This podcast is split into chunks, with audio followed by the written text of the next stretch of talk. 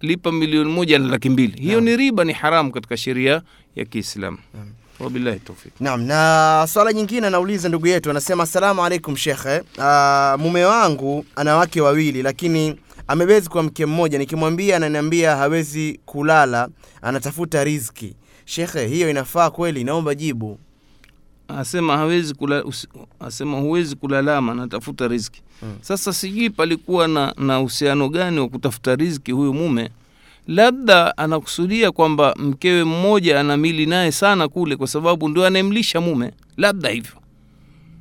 Manake hapo ulivyoelewa wewe umeelewa vipi? Hawezi kulalama anatafuta riziki hapa kazungumzia kwamba mume ana wake wawili Mm. lakini kabezi kasumia lugha ya kiingereza Naam. kwamba kakita sana upande wa mwenzangu na hili ni haramu katika sheria ya kiislamu Mm. kwamba mtu kama ikiwa anafanya upendeleo katika ndoa mke mmoja anamfanyia dhulma kumnyima haki zake kumpa chakula kumpa mavazi anamnyima hata malazi mabiti wanaita katika sheria ya kiislamu Mm. huyu analala kwake siku tano huyu anakuja siku moja bila ridhaa yake. Hii ni haramu mtume ame, amekemea na kwamba mtu atakayefanya hivi atafufuliwa siku ya kiama na bega lake litakuwa mail limepinda. Kama ni ishara kwetu sisi kwamba huyu mtu kawadhulumu wakeze na yeye ameoa zaidi ya, ya mke mmoja. Lakini sasa hapa anasema e, anatafuta riski sasa haeleweki maulizo yake huyu Mm. kwamba kwa nini kabezi kule anatafuta riski sasa ndio pale nkasema labda huyo mke wa pili kamshurutisha alale kwake siku nyingi kwa sababu ndio anayemlisha sasa hilo pia ni kosa kwa sheria ya kiislamu yeah. haiwi kwa sababu huyu mke wa pili anakusaidia basi ukadhulumu haki za huyu mke wa mwanzo wabillahi tawfik Naam, na swala jingine anauliza, anasema asalamu alaikum shekhe hapo studio. Swali langu mimi ni hivi, sisi wanawake tunajua kwamba kawaida ya siku za hedhi ni siku saba, uh, yani zimezidi sana saba. Je, ikitokea ukapata mwezi mzima uh, na, na asema je, huu ni ugonjwa? Na katika mwezi wa Ramadhani vipi kuhusu fidia? Aliku- Alikuwa anauliza damu ikiwa ina- inaendelea. alhamdulillah bila shaka yoyote kwamba hakuna damu ya hedhi ya mwezi mmoja Mm. huu utakuwa ni ugonjwa kweli kuna wana, wana, wanawake wanakhtilafiana katika ada zao kuna wengine siku tano wengine siku sita siku saba siku nane siku nne lakini kuwa damu yatoka mwezi mzima haya maradhi sasa katika lugha ya kisheria maradhi haya yanaitwa istihadha. Sasa unachotakiwa wewe ni kwamba ukadirie kama kabla hujaanza kutoka damu mfululizo mwezi mzima ulikuwa ukitoka lini na kwa siku ngapi. Kwa hiyo unazikadiria zile siku. Ikifika kwamba umeanza kutoka hedhi mpaka siku ile ambayo ilikuwa ni ada yako kabla ya kuumwa Mm. basi kuanzia siku ile zile hukmu za tahara zote unazo pamoja na kwamba watokwa na damu kwa hiyo hukmu ya kuswali kujita, kutawadha kuswali kujitawarisha kuswali unaona hukmu ya kufunga yote inakuwepo kwa sababu ukisema kwamba eti kwa sababu watoka damu hufungi wala uswali maisha utakuwa uswali Naam. kwa hiyo uislamu unaangalia hali tofauti baina ya mtu mgonjwa na mtu mzima wabillahi tawfik Naam, na swala jingine hapa anauliza, anasema assalamu alaikum shekhe. Uh, mimi ni Othmani, nauliza hivi, mtu ikiwa amefunga lakini ana majini alafu ikatokea akapandisha akanywa maji, hukumu yake ni nini huyu mtu? huyu bila shaka atakuwa amefungua kwa sababu huyu ima itakuwa maradhi haya ya kuwa kuna jini fulani linamtia ushawishi na kumwavuruga akili yake mpaka akaweza akanywa maji. Huyu hawezi kuambiwa amefunga wala haambiwi kwamba kasahau. Huyu ni mtu bado ana matatizo. Unaona atafutiwa waganga waweze kumuugua kwa sheria. Kwa hiyo kile kipindi ambacho kanywa maji maadamu yeye kahisi kwamba si makusudi basi siku akija kupona atakiwa alipe kama yuko katika hali ya ugonjwa Naam. atakiwa alipe deni lao hili unaona eh? wabillahi Naam, na anasema mwingine, assalamu alaikum shekhe, mimi naitwa Salmini kutokea Usagara. Napenda kumuuliza shekhe, hivi kumswalia maiti kwenye misikiti yenye makaburi mbele inafaa? naam kujenga misikiti halafu ukaweka makaburi mbele kisheria swala hairuhusiwi. Kwa hiyo ina maana ya kwamba kama ikiwa msikiti ulijengwa mwanzo halafu ndo yakaletwa makaburi kisheria yanatakiwa makaburi yale yaondolewe. Na ka, lau kama ni msikiti umekuja kuletwa baada ya kuwepo makaburi kwenye ardhi ya msikiti unaona basi msikiti huo uvunjwe. Sasa kuswali makaburini swala ya jeneza tumeona katika somo letu kwamba inafaa kwa wale ambao wameshindwa kuswali huku mjini wanaweza kuswali. Lakini sasa wewe kwenda kuswali msikiti ambao kwa sheria ulikuwa haufai kujengwa pale ni kwamba unatia nguvu uwepo wa ule msikiti. Kwa hiyo kwa maana nyingine itakuwa haifai kuswalia. Hata kama hiyo swala siyo ya kawaida ya kurukuu na kusujudu lakini umekwenda kuswalia kwenye msikiti uliojengwa katika viwanja vya makaburi itakuwa hufai ni kwamba unapendelea wewe uendelee kuwekwa msikiti ule wakati msikiti ule ulikuwa unatakiwa ubomolewe. Naam. Uh, so, Sheikh hapa kuna, kuna swali ambalo uh, linatokea sana katika familia zetu hizi. Anasema asalamu alaikum shekhe, mimi naomba kuuliza ni ipi hukumu ya aliyeshawishiwa kuivunja ndoa yake na wazazi wake? Yeye ni Juma Haji kutoka Duga, ndiye ambaye kauliza swali hili shekhe. naam hapa inataka kuangaliwa kwa sababu hatunaye muulizaji tungemuuliza umeshawishiwa kumwacha kwa sababu gani Naam. kwa nini kwa sababu kuna ushawishi mzuri Mm. kwa sababu umeoa mwanamke tayari kuswala Mm. na kile ulivyomwambia hataki kuswali au hataki kuvaa hijabu mwanamke huyo ni muasi malaya mwanamke mkeo lakini anafanya vitendo viovu. Kwa hiyo ukipata ushawishi wa mzazi mpaka ukamwacha utalipwa wewe na wazazi wako. Lakini kuna wazazi wengine kinyume chake. Kwa sababu wewe umeoa mwanamke si jamaa yao wa karibu si kabila lao lakini umempenda mke yule kwa sababu ya dini yake anavaa nikabu anavaa hijabu khamsa salawati. Sasa wale wazazi si watu wa dini. Wanataka umuoe mwanamke ambaye ni kabila lao. Mm. kwa hiyo wakawa wanakushawishi umwache. Sasa we ukimwacha utapata dhambi.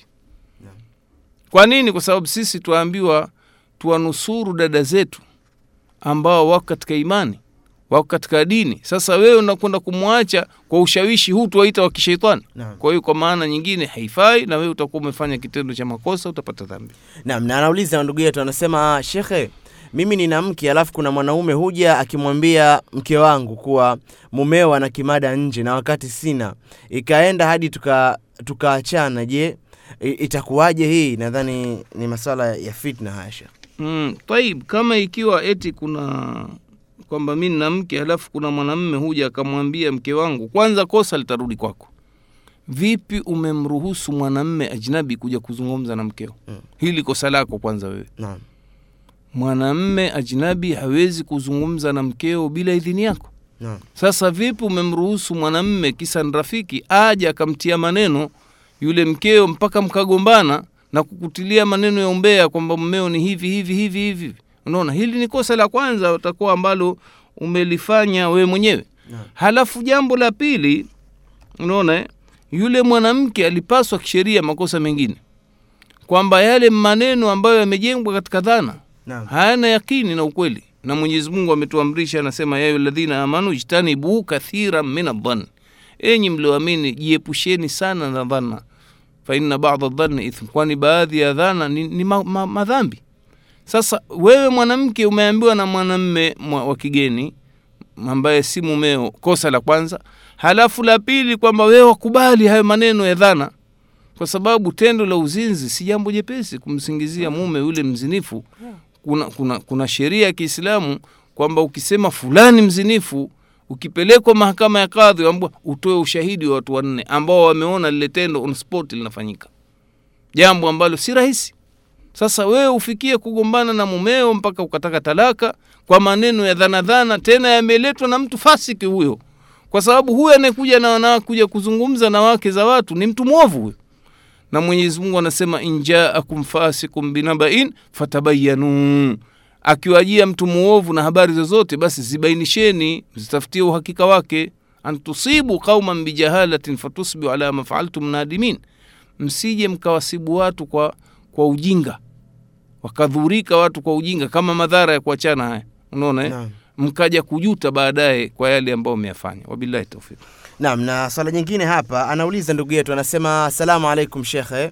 Uh, uh, kaka naomba uniulizie shekhe kuna mashehe wengine wanasema mtu akijishika utupu hata kama si kwa matamanio na akiwa ana udhu basi udhu wake unatenguka. Na wengine wanasema hautenguki. Je sahihi ni hipi? Aa, makamu wa rais ndiye ambaye kauliza hili swali. Naam, ukweli masala haya ya mwanamme au mwanamke kushika utupu wake kwamba je, unatangua udhu au hautangui ni masala ya ikhtilafu ya na sababu ya ikhtilafu hasa ni dalili zimekuja zimegongana kwa dhahiri tunavyoona, kwa sababu Mtume sallallahu alaihi wasallam katika hadithi iliyopokewa na Imamu Abu Daudi anasema, man massa dhakarahu faliyatawadha mwenye kushika utupu wake basi atawadhi atakayeshika utupu wake atawadhi. Lakini tukaja kuta kuna hadithi nyingine ambayo pia ni sahihi. Mtume aliulizwa ana rajulin massa dhakarahu fi sala, kwamba kuna mtu aliishika utupu wake kwenye swala no. naona afa alaihi wudhu, je itabidi atawadhe? Mtume akasema innama huwa bidhatun minka, asitawadhe, kwani huo utupu ni sehemu ya kiwiliwili chake, kama vile kushika shavu, na hapo umeshika utupu. na. Sasa kutokana na haya, kuna wanachuoni waliosema kwamba ukishika udhu basi katawadhe, wamekamata hadithi ile, na kuna wengine wanasema ah, usitawadhe kwa sababu. Sasa kuna wanachuoni walikuja wakabalansi mambo, wamechukua hadithi hii na hii, wanasema lazima tuichanganye hii ili tupate maana moja, Naam. kwamba wakasema mwenye kushika utupu wake kwa matamanio ndio huyo ambaye atakuwa ametangua udhu, lakini yule kaushika bahati mbaya, au kenda kaoga au katawadha au kafanya lolote vile, yule atabaki na udhu wake kama kawaida. Kwa hiyo hii ndio kauli ambayo twasema iko imebalance, iko katika eh, kauli ambayo ni yenye nguvu na yenye kuvutia. Naam. Ah, mwingine anauliza anasema, asalamu alaikum shekhe, hivi ikitokea mtu anahitaji kuoa ila Mwenyezi Mungu akamjalia uh, maradhi maradhi ambayo yakampelekea kufariki kabla hajaozeshwa, je, atalipwa kwa nia yake au nia yake imekubaliwa? Hilo ni swali la kwanza. E, mtu yoyote alhamdulillah, ukikusudia kufanya jambo la kheri akawa hukuwahi kulitimila kutimiza, basi Mwenyezi Mungu atakulipa kwa hiyo nia yako, innamal a'malu binniyati.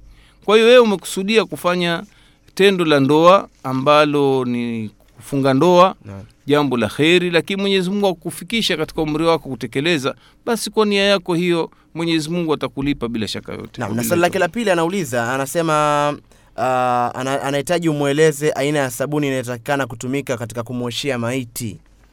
Naam, ukweli sabuni yeyote ile maadamu ina manukato mazuri inafaa, maadamu haina contents au vi, vi, vilivyounga ile sabuni vitu vya haramu Mm. inafaa kabisa, maadamu ina manukato, kwa sababu maiti tumeona josho la mwisho atiwe vitu vya manukato. Kwa hiyo wewe ukienda ukamwosha na sabuni kama ulivyokuwa hai, basi itakuwa si tatizo lolote, sabuni yoyote ile. Ah, ndugu yetu mwingine huyu anasema asalamu alaikum shekhe, naitwa Rama Mwarizo, nipo Magodi Mkinga. Swali, je, ni kweli kwamba ahlulbaiti ni watu watano tu kama wanavyosema watu wengine shekhe? Eh, si, si kweli. Kuna watu wa madhehebu yanaitwa ya kishia wanajinasibisha na Uislamu, wanasema watu wa nyumba ya mtume ni watu watano kweli, yaani mtume sallallahu alaihi wasallam na mm, bwana Ali ibn Abi Talib radhiallahu anhu, unaona eh? Mm. ambaye ni mtoto wa ami yake, halafu pamoja na wajukuu zake mtume ambao ni Hasan na Husein na mwanaye anaitwa Fatima. Lakini sisi ahlusunna waljamaa, hapana, wigo wa ahlulbeiti ni mkubwa mno, kwa sababu hata huyu mtume sallallahu salam alikuwa na watoto wengi, hakuwa na mtoto mmoja tu ambaye ni Fatima, Sahihi. wana watoto wengi. Lakini sasa ukisema hawamu hawa watoto, itakuwa ume, umevunja ukweli na uthibitisho wa bwana mtume sallallahu salam Kwa mfano mabinti walioolewa na saidna Uthman wawili, hawa pia ni watu wa nyumba ya Mtume. Halafu isitoshe watu wa nyumba ya Mtume, unaona eh, wakeze Mtume pia ni katika watu wa nyumba za Mtume sala salam hawa wamewatoa, unaona eh. Halafu hata na huyo Ali pia amezaa watoto wengine wengi, unaona no. Kama uh, umu Kulthum mwanaye Mtume, mtu mwanaye Ali aliolewa na saidna Umar, lakini hatajwi kabisa na wakati katokana na damu ya Ali. no. Sasa utashangaa kwa nini watu hawa wamewazingira nyumba ya mtume ni watu watano tu, wakati sasa kwa, kwa mujibu wa sunna ya mtume ni, ni, ni watu wa, wa, wa, wa, wa mtume wenyewe na wake zake, unaona eh, pamoja na, na wanawe, halafu na Ali naye pia na wanawe na watu wakeze na vile vile al uqaili katika jamaa zake mtume sala llah sallam ma, maami zao hawa na kina ali jafar naona watoto wa jafar na al abbas ambaye mfano kama huyu abdullah ibn abbas ni katika watu wa nyumba ya mtume. Naam. lakini utashangaa hawa watu hawana habari nao. Kuonyesha kwamba watu hawa si wapenzi wa kweli wa mtume wala wa ahlulbeiti Naam. sallallahu alaihi wasallam na anauliza mwingine anasema assalamu alaikum shekhe. Kuna itikadi toka zamani ya kwamba mke na mume uh, wakimtia mtoto wao sunna basi hawakutani kimwili mpaka apone kidonda uh, nipe fatwa juu ya hilo shekhe. Kauliza hivyo ndugu yetu. Kumtia mtoto sunna alhamdulillah, kwanza watu wengine hawaelewi lakini kumtia sunna maana yake ni kumtia tahara. Naam. Yaani mtoto mdogo wa kiume akizaliwa anazaliwa na gozi katika utupu wake wa, wa, wa, wa utupu wake wa kiume basi anatakiwa atiwe tahara kwa kutolewa lile gozi hasa hasa inafaa kuanza siku ya saba. Unaona eh? sasa kipindi kile akikatwa lile gozi anakuwa na kidonda lakini je ni kweli kwamba akiwa na kidonda imeharamishwa mtu na yule mkewe mwenye yule mtoto? Unaona kufanya kitendo cha ndoa? Labda kitaharamishwa kile kitendo kwa sababu siku ya saba bado yule mwanamke anatoa damu ya nifasi. Lakini endapo mfano mtoto kaja kukatwa eh, katiwa jando tunaita siku za tayari keshaanza kuwa jibarobaro la, la, la mtoto la, la mwaka mzima. Wako watu wanachelewesha kuwatia tohara watoto. Tayari yule mwanamke damu ya nifasi mshaondoka naam sasa nani alisema kwamba ni haramu kumwingilia yule mwanamke mke mpaka da eti eh, eh, kidonda kipone? Nani kasema? Haya ni katika mambo ya uzushi wa kullu bidatin dalala na kila uzushi upotovu wa kullu dalalatin finnari na kila upotovu utaingia motoni wabillahi taufik naam. Ah, anauliza mwingine hapa anasema assalamu alaikum shekhe. Mimi ninatumia family plan. Kwenye mabano hapo unaiona uzazi wa mpango. Aa, ninataraji kufunga mwezi mzima wa ramadhani kwa kuwa siingii katika siku zangu. Je nitakuwa sahihi? Mama sele ndiye ambaye katuma message alhamdulillah. Nafikiri tulizungumza kama unakumbuka bwana juma juu ya hukmu ya kuzuia damu kwa sababu ya kutaka kufanya kitendo fulani cha ibada. Naam. Kama hiyo kisema family planning ni mtu kutumia madawa ili aweze kuzuia uzazi na yaweze kuzuia damu Naam. mfano. Naam sahihi. Watu wamekuwa wakitumia siku hizi wanawake wakienda hija wakitaka kufunga mwezi wa ramadhani basi eti hataki ule utaratibu wa kawaida aliopangiwa na mungu anakwenda kutumia mavidonge ili azuie damu ili afunge. Naam. Sasa tuliona hapa kauli ambayo ni sahihi ni kwamba ni haramu haifai mwanamke kwenda kinyume na maumbile kwa sababu kuenda kinyume na maumbile na kubadilisha maumbile ni, ni, ni katika ma, kutekeleza maagizo ya sheitani. Mwenyezimungu mwenyezi mungu anasimulia haya masheitani laamurannahum la amurannahum fala yughayiruna khalqa llah nitawaamrisha wanadamu watakuja kubadilisha maumbile. Kwa hiyo wewe unabadilisha maumbile. Ni hikma ya mola kukupa wewe damu kila mwezi mara moja sasa wewe unakwenda kubadilisha sasa matokeo yake madhara wanayozungumza hata madaktari wasoko waislamu wangapi wamepata makensa? Wangapi wameharibu damu zao zinakuwa zitokelei kwa mpangilio? Wamepatikana na maradhi mengi ya matumbo na mfano wake. Kwa hiyo uislamu hauwezi kuthubutu kukubali mambo haya na mtu kashaekwa kashaekewa na mtume sasa kama ikiwa hu- umetokwa na damu basi utakuja kulipiza. Naam saumu yako wakati mwingine. unaona swala ndio haina kulipiza. Ikipita imepita. Lakini ukiwa umetokwa na damu damu ya hedhi basi utakuja kulipiza wakati mwingine. Wabillahi taufik Naam, na anauliza mwingine hapa shekhe, anasema assalamu alaikum shekhe, mimi naitwa Mere, nimeondoka kwa mume wangu bila ya kuaga na tayari nimeshafikisha mwaka mmoja tangu niondoke. Je, nimeachika? naam kwa sheria ya kiislamu huwezi mtu kuambiwa umeachika kisa umeondoka nyumbani kwa mmeo mwaka mmoja hata kumi hata arobaini. Bado wewe unahesabiwa ni mke wa mtu mpaka yule mke mume mwenyewe akuache kwa talaka. Au wewe mwenyewe useme basi mi maisha ndoa basi unaenda kwa kadhi kuomba kitu kinaitwa khulu unajivua. Na kujivua kwako inabidi umrejeshee mumeo mahari yake. Na, na ikiwezekana mahakama inaweza ikapanga kiwango kingine cha ziada cha fedha umlipe kwa sababu wewe ume, ume breach contract ile ya ndoa umeivunja. No. kwa hiyo wewe utabea utabeba matokeo yake. Lakini eti mke tu kawa mbali na mume miaka mitatu minne bado inahesabiwa ndoa. Na akifa huyo mume utakaa eda ya kifo. Kwa hiyo hili ndio ambalo ni jambo ambalo sahihi bila labda shekhe, nilikuwa nahitaji kufahamu hapo kurudi sasa anarudirudi vipi? Yani akihitaji sasa kwamba huenda alikuwa anahitaji kupewa maelezo Mm. anaanza vipi kurudi? Maana anaweza kaenda na yule mtu naye kapani kule ah, si mas- kwa sababu bado ni mkewe sio? Ni bado ni mmewe. Mm. kwa hiyo njia nyingi tu. Njia za kisasa zimekuja hizi za kutusaidia wanadamu. Masimu.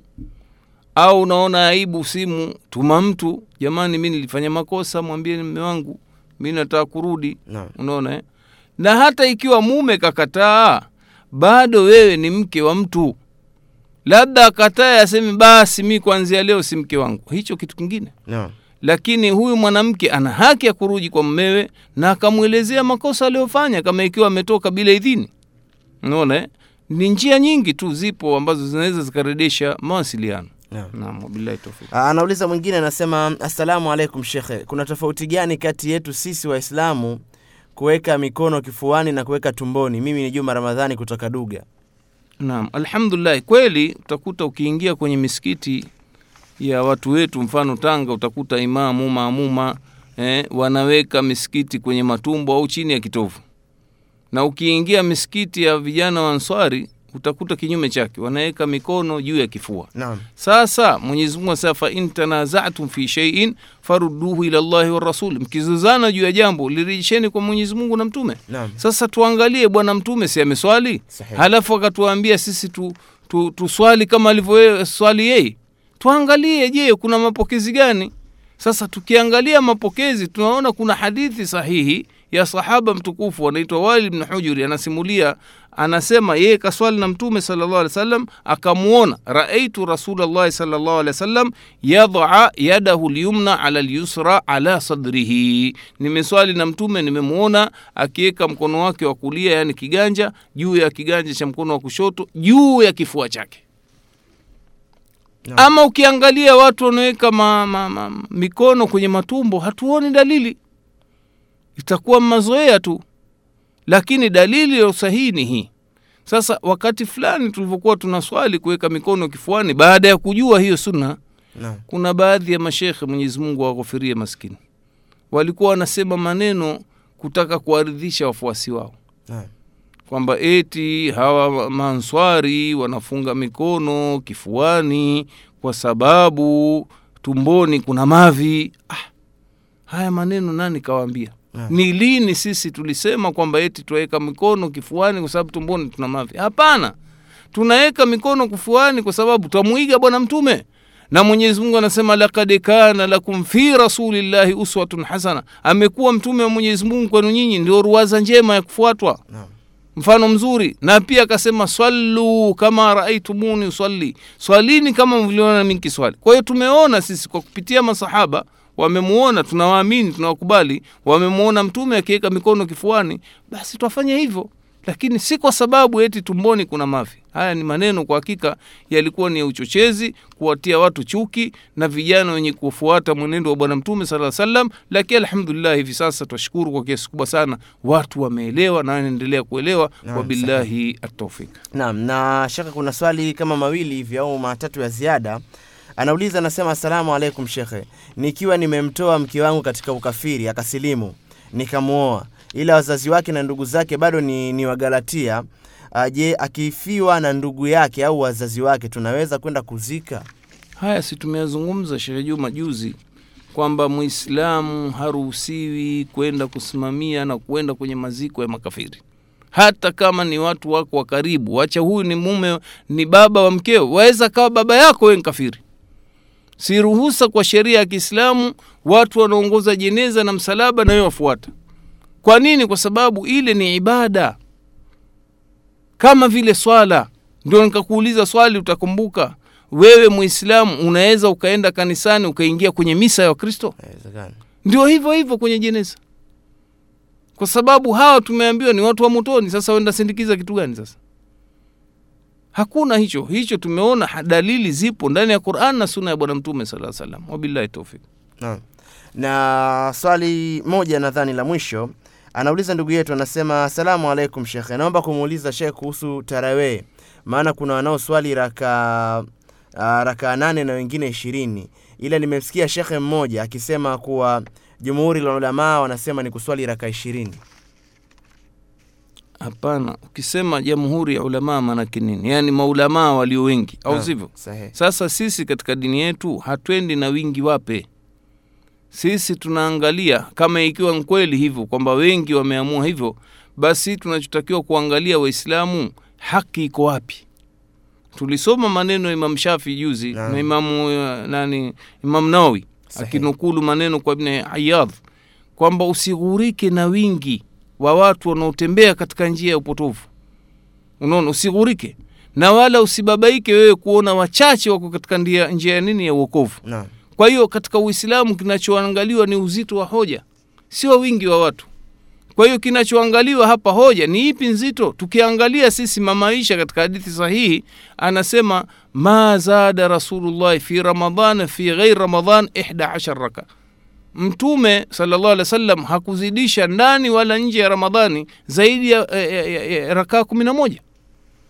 Kwa hiyo kama haya mambo ya rakaa ishirini ishiri na moja ilikuwa ni jitihada za watu baada ya kufa kwa mtume sala sallam na khairul hadi hadi muhammadin sallallahu sallam uongofu uliokuwa bora ni wa bwana mtume sallallahu alaihi wasallam wabillahi taufiq Naam, na labda tumalizie kabisa, tufunge kipindi chetu. Anauliza, anasema asalamu alaikum shekhe, hivi hizi azamalti tunazo tu- tunazoruhusiwa kunywa kwa tunaruhusiwa kunywa kwa sababu inanukia pombe lakini haina kilevi. Yeye ni Masudi Hassan alikuwa anaulizia hizi baadhi ya ya, ya, ya nani ambazo zinatengenezwa na, na Waislamu wenyewe. mm. ukweli sisi tumeharamishwa kunywa pombe na. sasa yeye mwenyewe mwenye kuuliza sema haina pombe lakini harufu ya pombe Mm. unaona eh? hii harufu sio dalili ya uharamu wa kunywa kwa sababu harufu ni ya pombe na. kwa nini natoa mfano ambao ni hai kuna dawa hapa ya kifua inaitwa mikojo ya punda mkojo wa punda. mkojo wa punda? Je waionaje ile harufu yake? Ni ya mkojo wa kutupa. Naam, lakini mbona twainywa? Na wakati mkojo ni najisi. Naam, mkojo mbali ya, ya kwamba ni haramu tu kuunywa ni najisi tofauti na pombe. Pombe wanachuoni tumeona kauli yenye nguvu sio najisi. Naam, ni haramu kuinywa tu. Sasa iwe eti harufu ndo itupelekee sisi kuharamisha pombe kuharamisha malti hiyo unavyosema? Sisi tutaharamisha kilevya. Swali itakuwa je malti inalewesha? Naam. kama yalewesha haramu.